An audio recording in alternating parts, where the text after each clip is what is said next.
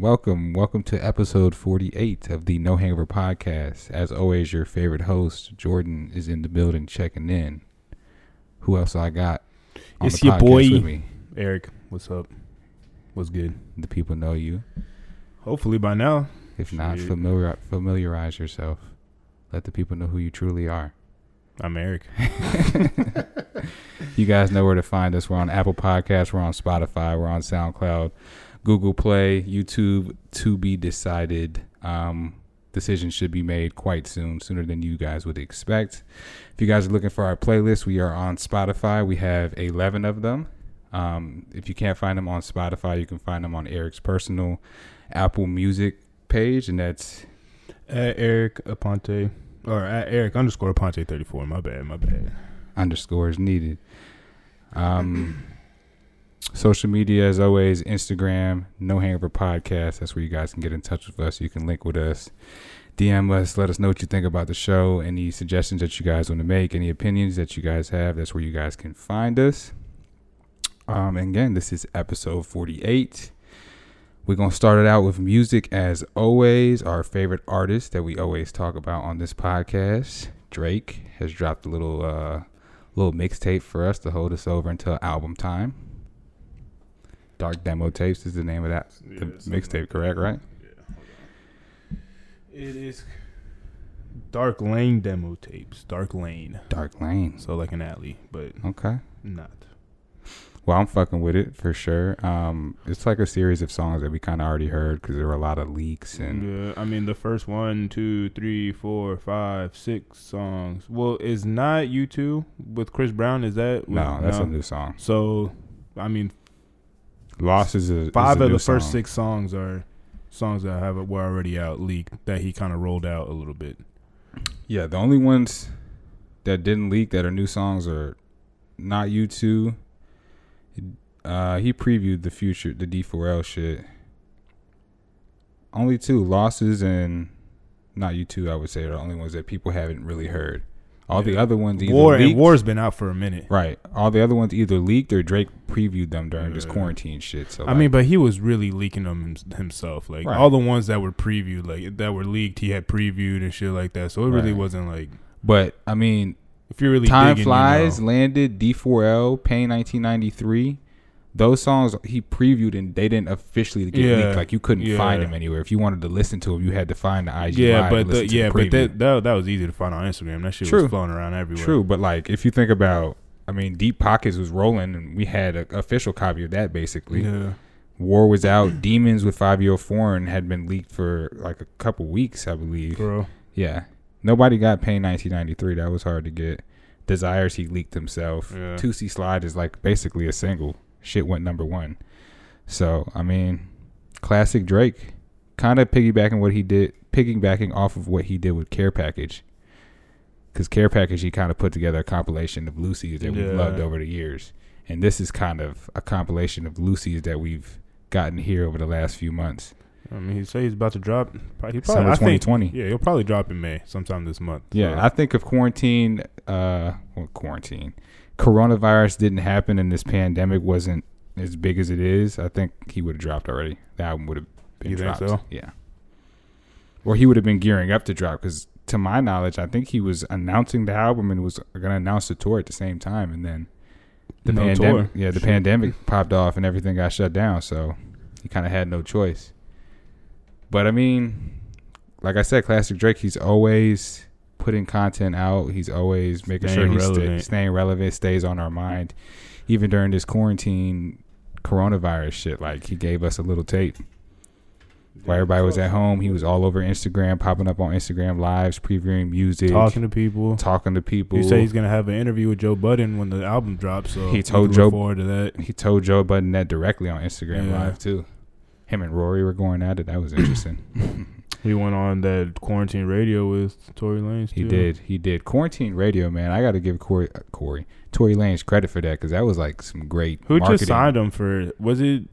I think YouTube picked him up or something that they're gonna start putting it on YouTube or some one like some platform like that. I think I heard about that too. But I also he also came out and did an interview I think with HLN and said that all the proceeds from quarantine radio merch is going to go towards COVID nineteen Yeah, relief funds and shit like that. So good for him. I mean, he's doing it for a great cause, and he's drawn a lot of attention over this last month and a half with this quarantine radio shit. So Yeah, he it definitely. is quite will. interesting. You want to see some booties drowning some milk? Take your ass to Have Instagram you watched Live. any of them? Have I? Yeah, I have. I haven't watched any of them. I've watched some of them. They're funny. I mean, like I haven't watched any like all the way through or Yeah. the whole entire time, but there's always funny little snippets Clips that people yeah. Repost and whatnot. Well, I mean, I've seen those, but have you ever like went in on the? yes, while the live is going, I have. I have. I don't know. Tory Lanez is whatever. I but I, I mean, we did say before though. I mean, I said that that he's kind of he has definitely shown his versatility and his personality is definitely uh he's been showing that a lot more lately, and that's taken him to a different level as far as stardom and his public perception. Yeah, That he's kind of like breaking that mold of being just a rapper. He's becoming a personality now, that's kind of important too. I mean, for sure. rap is ultimately a platform. The people who make the most money in rap use it for something else, whether they become a, a movie star or Beats by Dre or Ciroc, companies, shit like that. No. Well, we'll see if he can fucking take it. So now, I mean, he can, you know, take it and run with it. I mean, he, I mean, he did with the quarantine radio. So yeah, he might take it to TV. I did hear something about like MTV like trying to get him to do a show or something like that, there you and go. that wouldn't be too far fetched.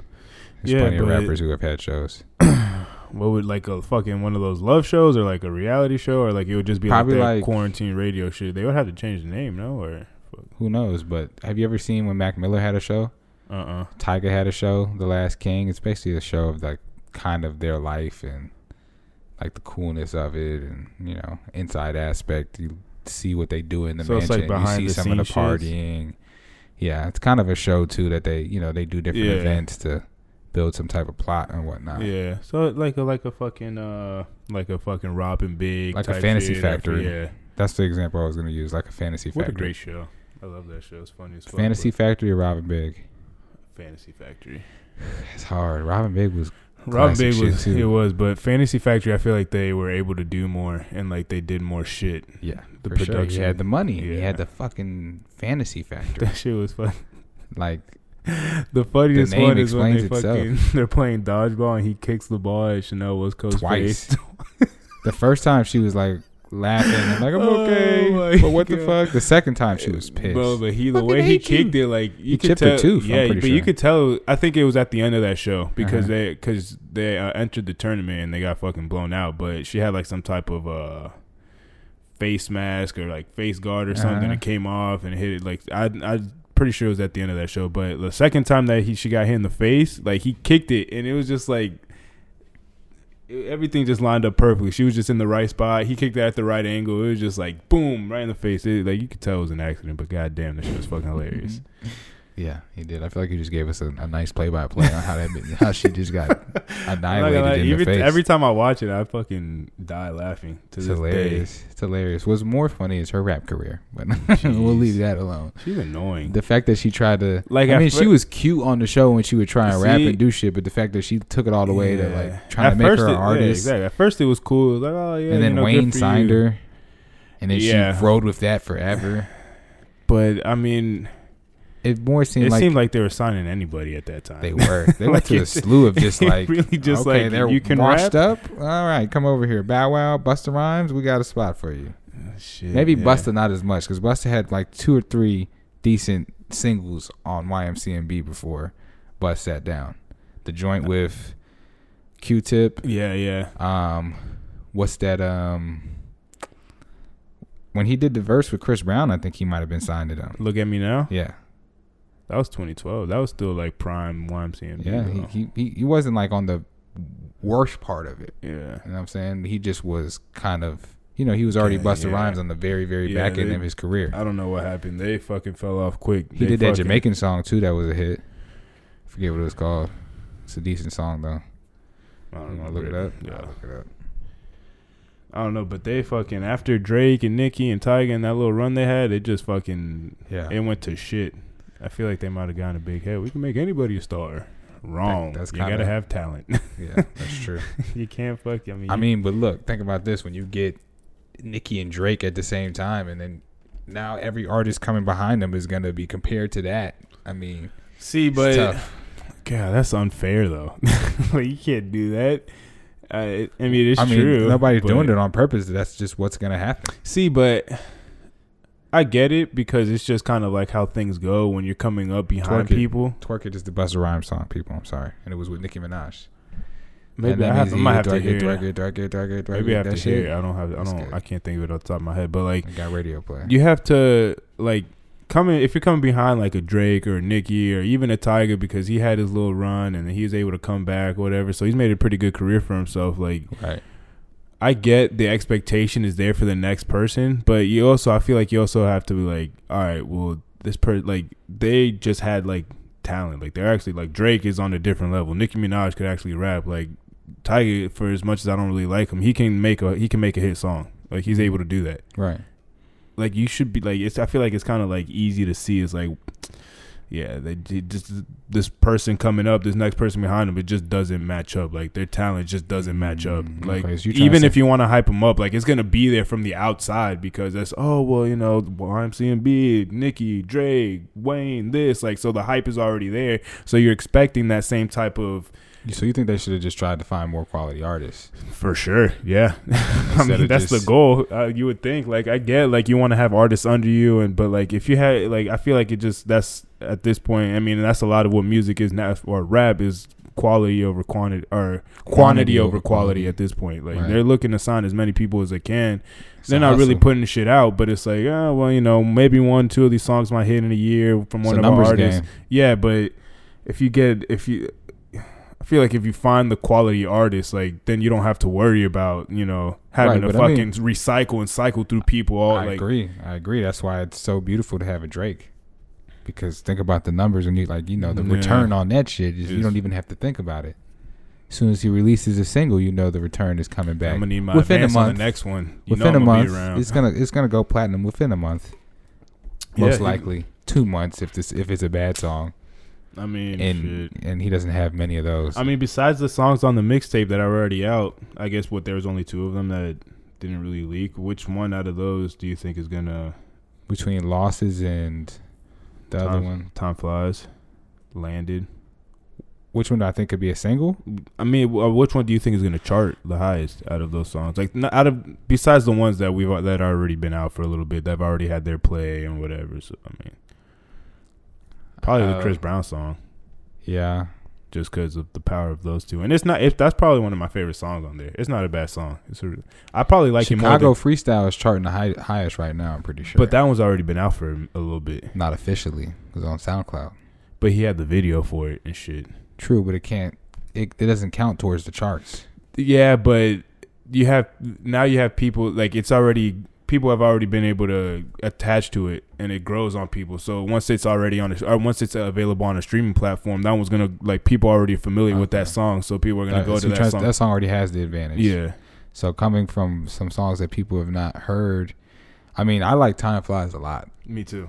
Pain 1993 is gonna get some. It's gonna get a lot of love. Yeah, but Even as uh, bad as Carti is on the back end, Drake is. He barely even really had a verse either. That shit was even not that it was bad, and on top of it, I mean, I guess it's good that it wasn't that long because it was so bad. But Yeah. it's not a bad song. In my opinion, D4L. I don't think I f- really feel like that's a, re- a reach record for Drake. Like he can sometimes he can get on that trap style and do his thing and you know showcase his talent, but other times it sounds like he's trying to fit into a lane that is not all the way him. yeah, I mean, Even from what they're talking about in the record, I mean, Thug and Future both saying FBG YSL what's happening then, and then they say nothing about OVO, and then Drake jumps on and says FBG OVO what's happening then, like he has to bring himself to the party type shit. yeah. So I mean, we know their relationships are all organic, but it definitely feels like the song was like, "I need one of those records. Let me get it. Send it to me. I bought it. I'll jump on it. Let's put it on it for the fans." That's what the record felt like to me. I mean, that's what Toosie Slide was, though. It was for the fans. It was it was for TikTok. So I mean, it, I and I, But Toosie not Slide is probably of Drake. yeah, it's probably not as much as of a, of a reach as D Yeah. Pharrell is, but I mean, I like Drake's part on there the best. Well, that's because you don't like those two artists at all. Yeah, but that's more of their that's more of their lane though. So you would think like even if I don't like them, that's more of what they do. That's more of what you know. Not True. more, that is what they do. So you would think I that mean, they would be better really say the the. They all basically say the same thing on the record. Like they all start by repeating the same two bars. I'm pretty sure. So They all say "What's happening" in 30 times on the record. I think. Something like that. I don't it know. shows the versatility of Future and I still listen to the song. I still listen to the song though. Landed, I like a lot. I liked that one when I heard him preview it on Instagram Live. He was on Instagram. I mean, I like all Mark. the songs on here. Besides War, I didn't like War when it came out. I don't really like when he does that British flow shit. Like, eh, I don't dis, I don't hate it, but it's like, eh, I could do it. He kills demons. He really does. Skirt right there in your ends. Yeah, Hose outside on ten. Fivio Foreign though. and He kills that guy. verse. Not good. Not good. you don't like Fivio Foreign. Yeah, he's an acquired taste, that's for sure. Landed though, when that song got previewed, um, you know how he says a line in it, wrote this with the Cartier pen. Do I sound different? It was speculated that Big Sean was gonna be on the record because Big Sean posted a picture of a Cartier pen. Fuck, and you he's know about to what drop people too. try and do blogs and shit like that. Yeah. So I thought that was a reach and a half because of the friction that lies between Drake, OVO, Good Music, Kanye, Yeah. Pusha T. So I never thought that would be a thing, but it was an interesting thought. They're probably gonna drop around the same time, No, Big Sean's dropping soon. and so is Drake. Uh, I don't think Drake drops until July, August You know, July, August. You Yeah. think they can make us wait another two months? for sure. I mean, he. I'm thinking maybe more than Why he? Why does he put this out? So a little twelve songs to hold us over real quick. I mean, they were already out. Hold us over for two months or so. Not, Ah, not he doesn't. bummer. I was Nah, thinking he's maybe like the gonna end over- of the month. he's not going to oversaturate himself. He puts out music at a steady pace, but he does a good job of not oversaturating himself as far as putting out too much in a small time space. I guess. Well, shit. So Big Sean, I think, is going to drop soon, and then I think Drake is going to take the back end of the summer. And then Kendrick Lamar is gonna come and Which makes steal sense. all his thunder. A lot of people are now, I mean, obviously pushing their shit towards the back end of 2020 because of what happened with this pandemic. Yeah. Like they really can't make their money. Most of these artists have to Yeah, make their but- money touring. So if yeah, they can't but a guy road, like I mean, for for guys like Big Sean and Drake and just like I just brought up Kendrick, like they don't they are good as far as like true, financially. people like Drake, I feel like are perfectionists, so they want the album to match the show and the show to match the merch. They want everything to be perfect, and they Yeah. want it to be a whole entire rollout. You know what I'm saying? Yeah. I feel like he doesn't want to cheat his fans in that way. He I would mean, feel that way. The Weeknd did a pretty good rollout, and I mean he dropped his what almost it's gonna coming up on two months this month. Well, that's because the Weeknd But has a concept behind his Yeah. album, so it's something that you can hold on to and like you know make yours. Because I mean he put the way he rolled that out is I mean he put out what after hours first, and then the blinding lights came, and he started dropping all the visuals, and Right. then when, then once the CD or the album dropped, then he started rolling out all the merch and shit. And he put out what two more videos. Yeah, So I mean, like the way he rolled it out was, I, I like. and, I they, like he and obviously he's not gonna be able to tour anytime soon. So Right. I like what he did, but I think because he like made that character, I think fans are still going to be excited to see that side. Yeah, You know what I'm saying? I They're feel going to be it'll be- excited to see him come out yeah, looking be- like that with yeah, the blood on his be cool. face. It'll definitely be cool to see. Right. So I think the visuals at the show would be dope. So I think people are still hold on to that. Yeah, Versus like if Drake, if this was Drake's album, and he was gonna tour in August, it, it would make sense. The records would be kind of old. You know what I'm saying? So Hmm. I think he takes the back end. I'm excited for Big Sean though. Detroit too. I've heard a couple little like snippets here and there on IG that are kind of exciting. For real. So he hasn't dropped in a while. On it. Who's gonna have featured on it? I wonder. I'm sure Pusha T and 2 Chainz will make an appearance. Maybe. I I'm to definitely, if I had to pick one of the two, I definitely think 2 Chainz is 2 Chainz is like a, a he's locked in to make an, make a feature on that album. with Sean, Yeah, yeah, probably. more than Pusha T. Also, because there's a little competitive spirit there too. I don't know if I pay a lot, pay attention to a lot of shit on Instagram, but somebody either put a picture up or it was like a meme saying who had the best verse on Mercy, and 2 Chainz like came back and commented, and he's like, I had Yeah, best saw on that. that. shit. Yeah. And then Big Sean went on IG live with somebody, and he was like, Yeah, I had to like call 2 Chainz and be like, You feel like you you sure you feel like you had the best verse on that song? And he felt that way because the whole song was structured around Big Sean's verse. He was the first person to lay a verse on that song. Yeah. And then uh Ye did what Ye did and got everybody on the record. But like even when uh he first cut the verse, like Ye was super excited about the song, about about Big Sean's verse. So he feels like if anybody had the best verse, it was his because it, everything was crafted off of his Yeah, but laying the foundation and then people get to see, you know, what just because you do it first doesn't yeah, mean they get to see it's like, oh, this is what he's coming with. So they they're able to gauge their verse off of what off what They're he's doing. advantage. So it's like, yeah, yeah, well, I mean, and even if it was the best verse, like you I would don't think, think so. I don't think so either. But you would think if it's the best verse, like you save that, you kind of switch maybe 2 Chainz and Big Sean's verse around, or switch something around to Nah, it doesn't. what Ye did, it couldn't have been done any better. exactly. It really I think it, it was placed perfectly. I Mhm. think I think the the verse is kind of going in order as far as from best or worst to best. I think it's in a sense, I kind of like what Kanye does. He kind of like he puts himself somewhere else by changing the beat when he does his verse, in my Mhm. opinion.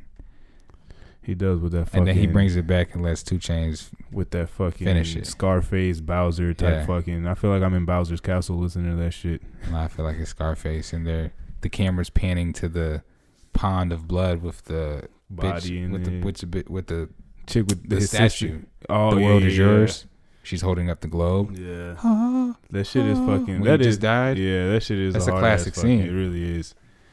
Great Yeah. fucking movie. He's on our wall. And that's what like makes there. me appreciate artists so much, specifically Kanye, because like to Great. take that one snippet and just make that a song, it's crazy. He's able to pull pull from places and inspire and make fucking cool shit. I, like I just that's that's up there with one of my favorite songs ever.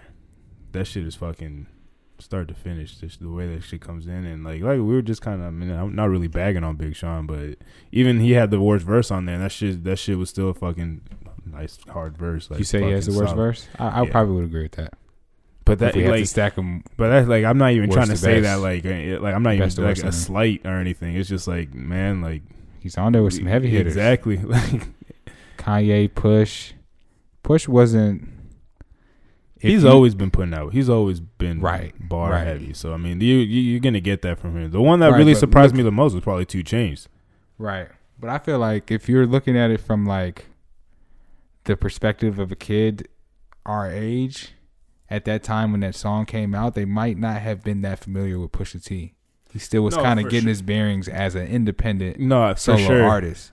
But if you know of the clips, then you know he's gonna come with that shit. No, I You get know what I'm you're saying. I get what you're saying. So I, That I was kind of like that was like his his uh his reemergence, his second Yeah, yeah. coming, kind of. Exactly. And I say that to say like Big Sean kind of was like he was established, but he still was well, they all were around the same type of competitive level other than Kanye. Kanye was on a different level and they kind of 2 Chainz. I mean, 2 Chainz. That was his second, coming too. Yeah. So I mean, but he still was like in the midst of bubbling. You know what Yeah. I'm saying? because that that came out 2012. Yeah. So that's right around when they all started. They Mhm. That was 2 Chainz started- year. yeah, 2012 started- is 2 Chainz year. yeah. Yeah. Big Sean had just dropped. Well, he had uh, finally famous in 2010, and then Mhm. what? Did he drop anything in 2012? Was it that uh, Hall of Fame shitty ass fucking No. album? God damn, he needs to erase that from his fucking. That Yeah. was terrible. He ranked his albums and he put Yeah, that he- his worst good for album. him. So he even knows that. He's self aware. He At is least we know self-aware. that. That shit was fucking trash. Yeah. That shit was fucking trash. Get that shit off the airways. Poor Iggy Azalea. Hey, she's bad though. God Suppo- damn. supposedly she just had Carti's kid. Oh yeah, I saw it like last week or like two weeks ago. I saw that. Man, that's such an interesting situation. I, I wonder if that like made his Is her ass real? I like where your your mind went. because like, I saw a to be picture. determined. I saw I saw a picture. I don't know how real it was, but I saw a picture of like her before fame, and I don't know if it was photoshopped, it was real or not, or whatever. But it made it look like she had a flat ass, and we all know she does not have a flat ass now. we all know. Yeah, that's true. I don't know if it's real or fake, but I know I like it. Uh, Shit, amen to that. But uh, I wonder if that's made like her relationship with Carti, and I guess now supposedly her having Playboi Carti's ba- baby. I wonder if that's like caused friction between Him and ASAP. him and Rocky. Is he ever gonna drop his album? Who? All Smiles, ASAP Rocky. Is Carti ever gonna drop his? I know you don't care, Yeah, but exactly. it's the same type of question with Carti. Maybe they just stopped making music altogether. I don't think they stopped making music altogether. Cardi B. It's a lot of it's a lot I of mean, behind the Cardi scenes B. shit. I mean, she should too, but Playboi Carti. she should not. It's a lot of behind the scenes shit that goes into making an album and putting music out when you're signed to a major. So Is ASAP Rock? Who was he signed to? RCA? Oh, see, I thought he was his own thing. No. How many artists are their own thing? How many big artists are there are independent? Jay Z. But he's been he's established, established. Like The biggest independent artist right now, probably Chance if he would drop a song. um then I didn't listen to his album, but I didn't hear good things about it. Kanye technically owns all his masters now. Well, he's still Chris signed. Brown. Chris Brown's still signed. He owns all his masters though. That's how they get them to re-sign. Mm. Now the artists, artists like Chris Brown with that much leverage can structure his deal how he wants to structure Yeah. it. And now the, now the label is more so benefiting off of what he's gonna do versus him benefiting off of them. You know what I'm saying? Makes sense. Makes sense. So, 2 Chainz owns his masters too. 2 Chainz. That's how he re-signed with um, Def Jam. I'm pretty sure.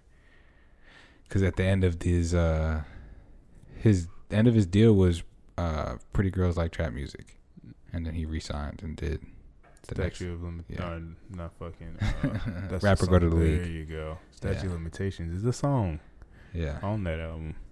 but um, Does that fucking the the the the true album that he came out with with with uh Atlantic. so that counts as an album? No, No. he did a label deal with Atlantic. I'm pretty sure. But that one that he just put out with his people with uh, uh True. Is that is that the one that he just put out recently? Mhm. Is that is that counted as an album? Yeah, but for the label, True. All right. It's like a Yeah, that's his label. self-made. Yeah. Yeah. yeah, But back to big artists being independent. This Dark Lane demo tape came out on OVO. I think that's the first album or project to come out under OVO for Drake. You gotta remember OVO. He has a label deal with Warner Brothers, but he's always been signed to Universal through Young Money, Cash Money. And Scorpion got him out of that deal. We don't know if he signed anywhere since if he's Universal. For, I mean, conversation for a while that he was just Universal. He's just signed to the big major now, Yeah. not Cash Money, Young Yeah. Money. You know what I'm saying? But I'm pretty sure I'm gonna pull it up right now. This shit says OVO well under just exclusive license to Republic Records. So he signed to Republic, or OVO signed to Republic, and Republic is owned by Universal. so there you go. Universal forever. Lucian Grainge ain't losing that nigga for nothing. smart move on their part. Shit. Shit. They've asked Lucian Grainge about like Drake's budget, and he's like anything he wants. You name it. Anything you if he wants it, he gets it. How can you tell somebody no, like Drake, You can't. when his return is what his return is? You can't. Cash money. He made Cold cash money cash. What it is. the the fucking Powerhouse. monster that they are. The powerhouse. Like they were a great successful label up until Drake, but Drake put them into like he made them into dynasty status. A fucking.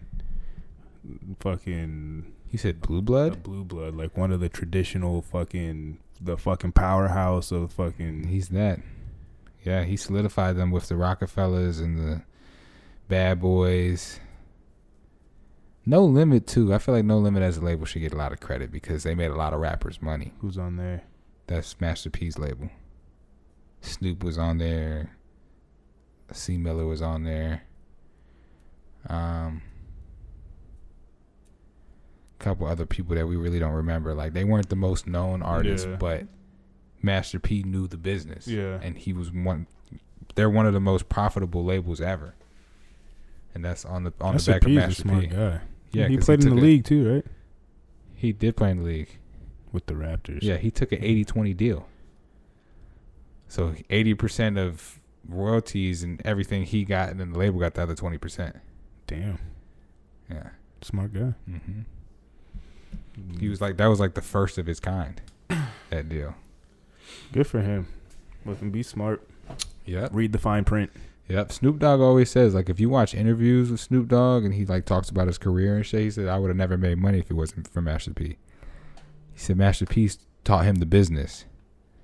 He taught him how to be a brand and do movies and shows and make merchandise and products. That Master P's been doing that for the longest of time. He still does it to today. today. himself. He's selling himself. Rap snacks. He has Magnati shoes. He has rap noodles. This the shit's in Walmart. Rap noodles. His chips are in 7 I've seen- I've seen the Eleven, rap gas snacks. stations. Like, you know what I'm saying? Yeah. He's and he owns all of that shit. Damn, good for him. Yeah. Good So, for him. He's one of uh the great rap business pioneers, I would say. Jay Z is probably the most um celebrated because he's such a bright star. Yeah. And he's and he has he owns big businesses and he's a billionaire. Like he don't own Can't rap. He owns fucking fucking- title Yeah, you can't argue. and with- Roc Nation You can't argue with billions. and D'USSÉ and Ace of Spades, which is the most prestige, probably the most presti- prestigious champagne there is in the club. He owns that. Yeah, Oh shit. Armand Brignac or something like that. I forget the French term, but yeah, he owns it. Shit. Making that monies. hmm And speaking of Michael Jordan, Last Dance. Michael Jordan, big brand. If you watch these past two episodes, something he said on those episodes rubbed people the wrong way. Back then and now because of political views, but he basically said that what was going on in that time. What what year was it that that election was happening? the 92, 93 season because it was it was the the dream team year. Yeah, so it was the '92, I think, election. It was for a governor in North, senator in North Carolina, and he was a notorious, notoriously racist senator for a long time. And there was a black nominee up, and you know, North Carolina wanted Michael Jordan basically to endorse the guy and like you know use his platform to speak out. And Michael Jordan didn't want to do it. Instead, he gave proceeds, or what do you call it? Not He proceeds. gave money. He donated to He do- to that party pretty to that party, yeah, basically to the campaign of that party. And then a statement came out that like he was on the bus talking with people and he made shooting the shit pretty much. shooting the shit. Basically, he was like, you know, Republicans buy Nikes too, or they buy Jordans too, and you know, people kind of took that and ran with it. But for a certain demographic of people, you know, it kind of is disheartening to hear that because, in a sense, he's their hero, and it kind of seems like he only cares about his success and his brand success, and not about What the well-being and the growth of his people. there's two things that I take from that though. Is that that in the in the documentary he doesn't back off from what he says. Like he stands firm to what he said, and Right. like he, he does explain it and gives his explanation to it. But the fact that he just kind of stands by it and is like, "Well, I said what I said." Like it's true. At the end of the day, I mean, you you, you want to make money for yourself and you wanted to help provide for your family, this, that, whatever, for whatever reason. But I was gonna say I kind of like how Obama bro- broke it down when they have Obama speak about it, and Obama was like, you know, on one end, himself, Obama being somebody that was, you know, in politics and was in uh, to the civil rights movement and all that type of stuff. It was, you know, a little disheartening to hear that from somebody like Michael Jordan. But on the other side, he is a guy that's just trying to figure out how to, How you to know, be himself. be himself and what's in the best interest of his image and, and himself as a person and as a brand. So you kind of like understand that, you know, he was trying to figure it out himself, but it could have been a better decision in some people's eyes. been, yeah, it could have had been better executed. But Right. what I was gonna, what I was gonna say, I remember what I was gonna say is that he says about the being a role model is like, listen, I work hard, I you know try to work hard at my craft, perfect it, do this. I try to you know lead by example. If it's not for you, then maybe I'm not the leader for you or the role Right. model for you. Well, and I, I mean, I, Uh, it's like not everybody is for uh, everyone is for everyone. You feel me? Like for Yeah. as great as he is and for as uh, transcendent as he was, he, I mean, he shows that it's like, listen, like I still have flaws. I'm still a normal person. And I feel like he showed that a lot more than a lot of other superstars across, you know, going back to like a Kareem, Muhammad Ali, Magic Johnson, even like today, Le- LeBron James, where he, he's kind of like, you don't really see. He's kind of untouchable. He's never really had any big turmoil. He's never had, you know, any uh disputes with the media or anything like that. You know, the biggest thing that people hate on LeBron is that he went from the shitty ass fucking Cleveland Cavaliers to go to the Heat to win championships, and he came back and won them a championship anyway. So it's like, I mean, that's the one slight that you can have on LeBron. But Michael Jordan, you kind of see that in this documentary, they do a good job of that, of showing him like he is a person like when he's in the hotel room and he's like, I, I, you know, I enjoy this time by myself. Like it's all good until you guys come bother me talking about the camera crew. And he starts explaining. It's like sometimes it's like he just kind of you could see that he was just tired. Like he needed a break. He's been, you know, he took this franchise Chicago from in '84 from being a you know laughing stock to doing going winning six in a row or Right. three and three. This was off their first three peat, or they were about to uh, three peat their first time. That's true. Um, what I think is amazing to see is, you know, we've kind of got a little sneak preview on some episodes that we have not that have not been released yet. So one of those episodes, I believe it's the next upcoming episode, seven.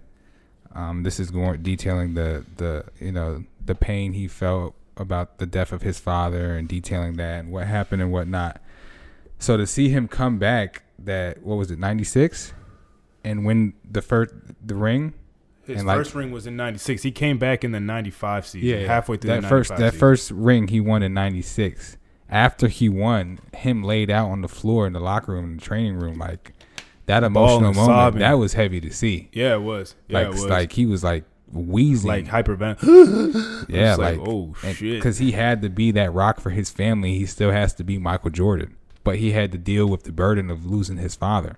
Not only that, you know, his first finals playing without his father there yeah, he had to play basketball with without his father there, and like that was a big thing for him. So that was really touching to see.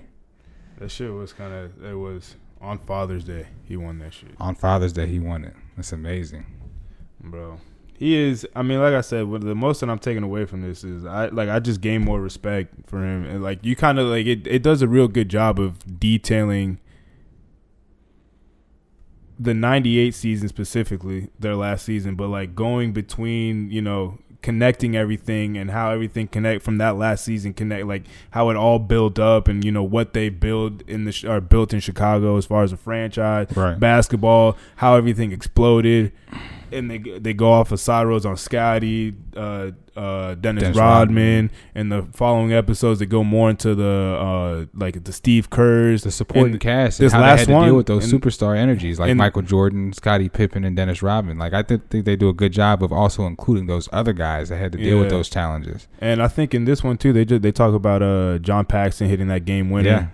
It was Mhm. like they they go into very great detail, very good detail. I mean, they have ten episodes to do it. So Right. I mean, as far as just the ins and outs of it, and, you know how you know what it, I mean, a good idea of how it was like to be Michael Jordan in that time. Right, right.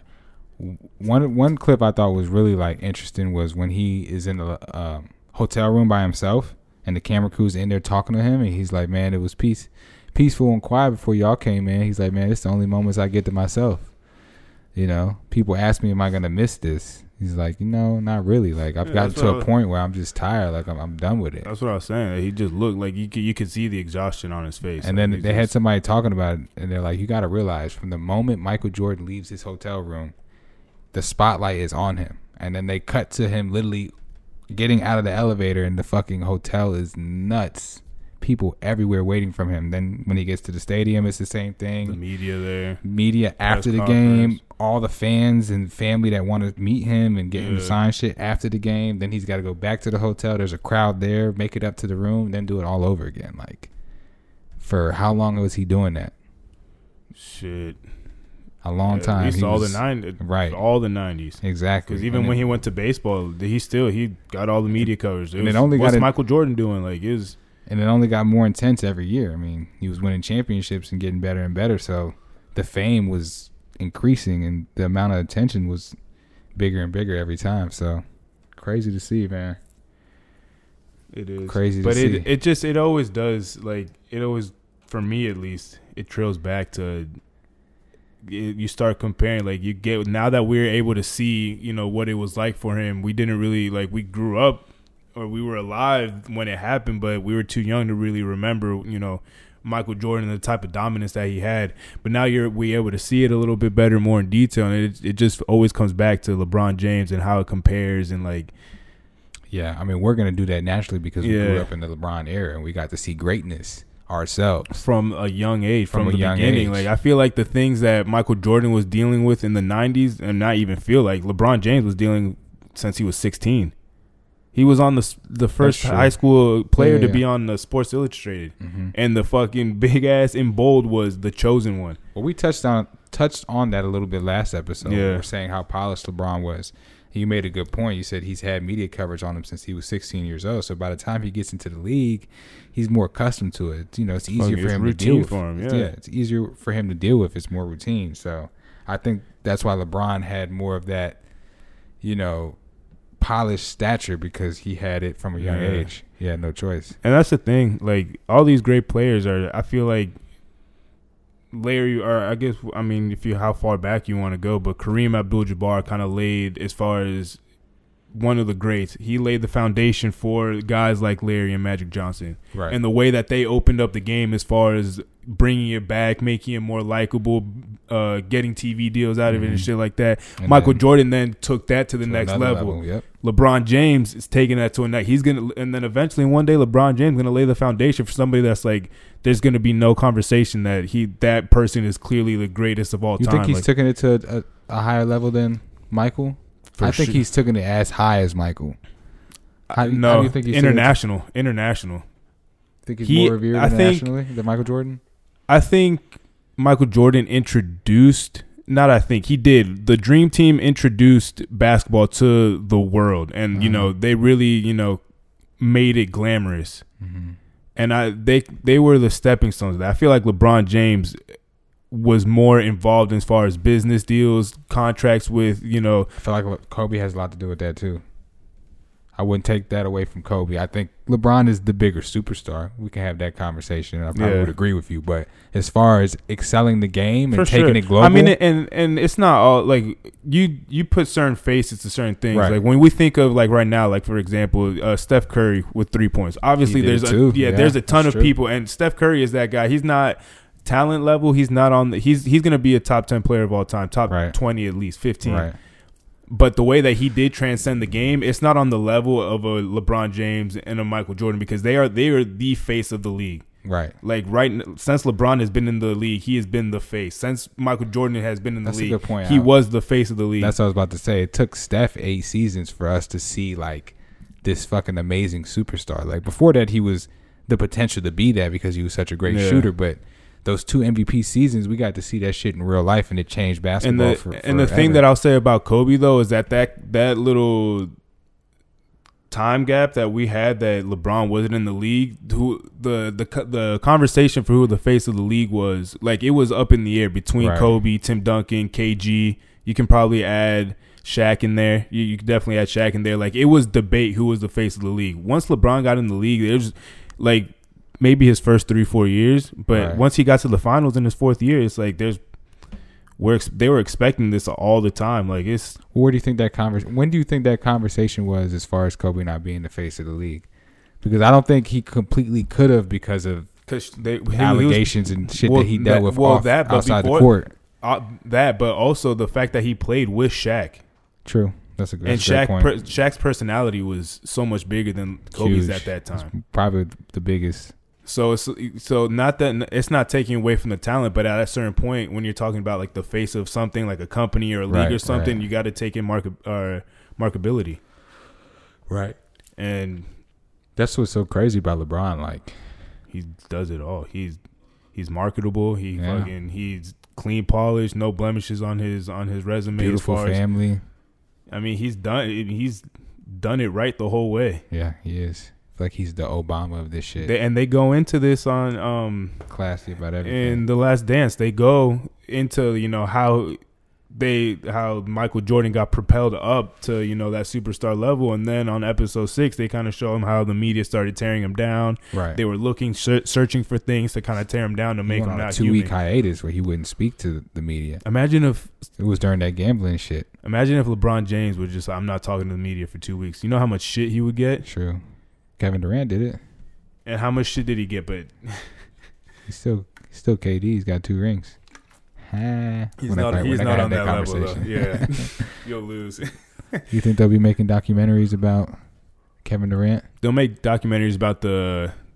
Not, I'm maybe not like a Last Dance, like the the behind the scenes shit. If that's true, since they've been recording LeBron James since he got like, that's gonna be on the same level tw- twenty years from now. I don't think Kevin Durant's gonna have a documentary like that, but he'll have definitely documentaries about him.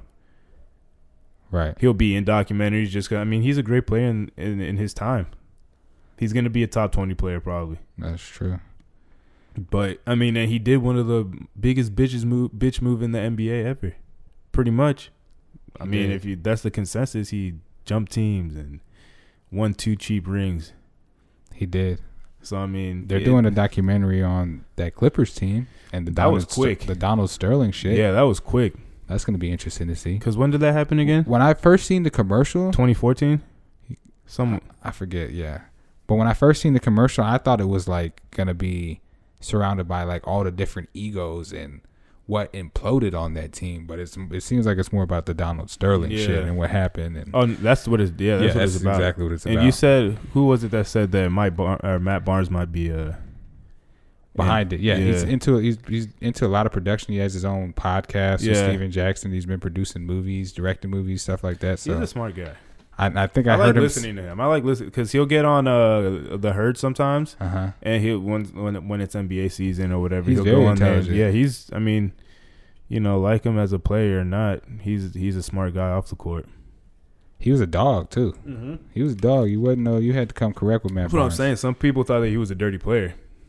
Sometimes he was. it was part of his uh part of his aura. Part of the intimidation factor. You know what I'm saying? That kind of Yeah. what made him the player he was. I mean, you don't be you're not considered as great of a defender as he is if you don't, you know, have some type of intimidation factor. Yeah, He was coined the Kobe stopper at one point, but yeah. that wasn't real. that wasn't real at all. But um, yeah, I respect Mark Matt Barnes. I like his podcast. I also like Knuckleheads too. That's a good podcast. That's with uh, Darius Miles and Quentin Richardson. Yeah you've told They me have a lot of good that. guests. They both had Kobe on. Um, I mean, shit. We haven't even talked. We, they touch on uh, MJ and Kobe. that is true. And the linea- the the the comparison and Yeah, the conversation that was had behind the scenes at the All Star game that in the locker room. Yeah, That was cool that was to see. '98. Yeah. Yeah. Who that young boy that got over there with the Lakers? yeah, that was definitely uh. he was like he was like he don't let the game come to him. He go out there and take that motherfucker. and that that was Kobe. I mean, he was going to shoot until the fucking ball hit the fucking net. Like he did not care. The same like confidence that he had later in his career, I feel like he had that as a young man. He just didn't have the skill level yet. He just wasn't that polished yet to hit those type of shots. straight. I mean, But he was willing to take them, and that's why a lot of people looked he, at him and crazy. he makes a good point that when he came into the league, the league was a lot older. You had a lot of veteran teams, Right, And so he then didn't get as, that like, respect. Yeah, and the well that, but you're playing against people who have been you know doing it for years instead of now when it's a lot more younger. You have a lot of raw, unpolished players, yeah, so they're going more off athleticism, and they have granted they probably had more training growing up or better training growing up, Mhm. just because the way the NBA is now, it's like you're kind of training your kids from a young age that you know into AAU. Like we're gonna try and get you into the league. right. That's and true. it- so, but they come into the league a lot younger, and that's more like mental IQ shit too. Right. But yeah, I mean, the Kobe and Jordan relationship, you can see from the beginning, like Jordan took the Kobe. He was giving him information Yeah. on the court when they were like at the free throw line. Kobe was asking him questions, and Mike was giving him little game here and there. And back to the uh, Matt Barnes thing, I seen Kobe on that podcast, and he talked about the relationship he had with Mike, and like he was like Mike wouldn't share information with everybody, like it was rare. He said he did with me because he knew I was about that life. Like he knew I had the monster in my eye that I was gonna go out there and get it. My work ethic was gonna be undeniable. So that's why Mike and him had that relationship because you know Mike respected him and respected his work ethic. Yeah, I think that's special to see. Good old Cobes. And Kobe kind of was giving it back himself with the Mamba Academy, and like he was training a lot of NBA players throughout the summer. I mean, you can name it: Oh, PG Defensive Player of the Year, Kawhi Defensive Player of the Year, Winter Championship, Giannis. Giannis MVP. He was working. A lot of guys that he was had a lot of influence on. Jayson Ky- Tatum, Kyrie. Kyrie. Yeah, no, he definitely he he had his impact on the because he I mean he took it past basketball. Like He he, did. did. more. He did way He- more. Yeah, He was a mentor. yeah. But I mean, he he was a mentor, but he was so like It seems like he was. his- it seems like he was a little bit more willing to share the information and be more open than Michael Jordan was. I agree. I agree, but like I- just feel like Kobe's information is so valuable because his game was so technical. Like he Mhm. got to a point like he would know how many steps that he would have to take to get to a spot and hit a shot. It was just muscle memory. Yeah, If he took four steps the right way, the ball was going to go into the hoop. Like the science behind how like monotonous he was about everything is crazy. that's that Mamba mentality. Honestly, He made a fucking academy for it. he did. Mamba Rest in peace to the late great Kobe Bryant, one of the greatest to do it. That was uh, that One of the a greatest touching to do moment. it. A touching moment in the documentary. Yeah, It really was. I think Kobe's greatness is so like bright because it relates to so many different things. That Mamba mentality, like it's not only basketball. It's it was the work ethic and the drive he had to be great. You can relate that to anything. So I think And that's, why he's I so mean, celebrated. Sports in general, though. True, You get, I'm, but he's the epitome of that. Oh yeah, but you find that's. I mean, we've talked about this. I mean, we're friends from football. We all we. That's how we all know each other, really. And that's Right. how we became friends. And you know, when you're really the thing is that when you're grinding with somebody, regardless if it's you know physical activity, you know, mentally, like you're going to work to in an office and you're working with a team of people. Like when you grind together and see what Mhm. people are willing to put out, right. and see you know how far somebody's willing to go to reach a certain goal, then you start earning respect for people. Right. It's funny you say that. You know, it's funny. I was thinking about a moment today with you, like, and a big reason why I respect you so much. And I knew from that point I'd always respect you. Lake Brantley game when we were down, I don't know if we are down a score or two, but the game looked like it was going to be over. I guess it was a score. Mm-hmm. And I remember being on the sideline with you taking the knee and like we're all like kind of down about it, and you're like, "Nah, fuck this. I'm about to make this shit happen." Like you didn't hang your head at all. Next two big plays, the first one was a kickoff, Eric forced fumble recovery, and then on defense, forced was- fumble It was recovery. a stri- it was the strip for or the fumble on defense first on the goal line was first, and then Was the it really? kickoff was second. Both those plays back to back though showed me like your drive to not quit. I remember always respecting you from that moment. So it's funny that you said that. real fucking shit. Real talk. Real shit. Honestly, those are probably the two clutchest moments of my life. That Yeah. shit, like I was like, "Fuck Right. that! I'm not going out like no bitch." But, but I remember you vividly saying that and then going to do it. And I was like, wow, this nigga really I mean, did not let us go out like that. Like we forced two When- OTs over that. when like when that's what I'm saying though. Like, and it, we've talked about this too. Is like, wh- it's unfortunate when people don't find a passion. At that time, like that was my passion. Like football is what I wanted. Like that's Right. I didn't care about anything else. So it's like that was what like Mhm. was pushing me and I you know I fell in love with you know the sport I met wonderful people made Right. great connections like bonds that I'll like will be forever so it's like like I said things like that when you're when you're able to you know blood sweat tears going through Mhm. workouts with each other Right. grinding with in our case because it was football when you're able to grind like that it's just like it's a, it's a different type of respect that you have for somebody That's true. I think that's why you've been feeling that way about Ryan the last month or so. Because he's been in there grinding with you in the garage as far as working out and that whatnot. steel yard. That Mhm. shit. I mean, it's it's a little fucking. It gets the job done. That's what I'm saying. If you get like, and I think I brought this up off um off the air, but I forget who I was talking to. It might have been you actually about like from it sparked the idea of like what's the difference between like motivation and passion. Cause you don't, for me, you don't necessarily have to be passionate about something to be motivated to do it. Uh huh. So it's like you, like, and we've talked about this with sports. Like guys that get to the league, they're satisfied with getting to that. Yeah, once they got the jersey, they exactly, it's the like that was it. So like the motivation was there to get there, but maybe it wasn't something that were, they were passionate, Passionate about. about. They have the skills to do it. They had the means to do it. It was you know a means to an end. But Right. once you get to that point, you start signing the contracts and you start you know. You, you're able you're able to fix up some of the problems that you couldn't have before. Then you you lose some of that drive right, the motivation for it, but you could still. I feel like a passion is something you don't ever lose. Mo- like a a love for a mo- or a, like just a drive for it. right. You can be motivated for something that you, you know you just get That's to a point. Once you get to that point, all right, that's it. I'm good where I'm at, or you know I've I've done what I needed to do. Everything else is just icing on the cake at this point. Right. So I mean that's that was just a thought that it sparked. I agree. Difference between passion and motivation. That's a great point. I like how you broke that down. But I feel like you, with passion comes motivation. Yes. More so than motivation breeds or comes from passion or passion comes from motive. What did I say? passion. Um, you have to be mo. You have passion breeds motivation, but Yeah. motivation doesn't breed passion. Maybe. What say you? Maybe the fat person who never worked out their whole life gets motivated to work out because they're tired of looking a certain way. And then they fall in love with fitness and they grow a passion for it and they become a fitness instructor. Maybe in that scenario it could happen. See, But, but, I understand what you're trying to say. It's more likely for you to be passionate about something and that passion motivates you to go after it. see, but with things like that, I get what you're saying, but I feel like a you can be in denial about something that you're passionate about.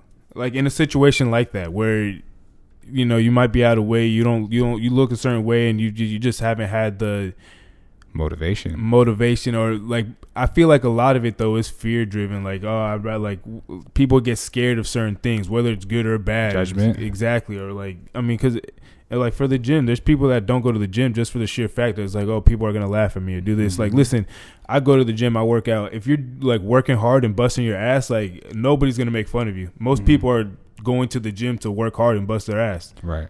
if you see the people that I kind of you know when I'm in my head judging like judging people is when the just chilling on their phone like walking around the gym for an hour not doing anything that's like a waste of time but besides that Even that though, in that scenario, I don't think anybody's gonna come up and like laugh at you like no, we're in high school. yeah no They're gonna judge you and form opinions about you because that's human nature. But I mean, if you can't deal with that, then you're not dealing with life the right way, for in sure my opinion, because it's always gonna happen.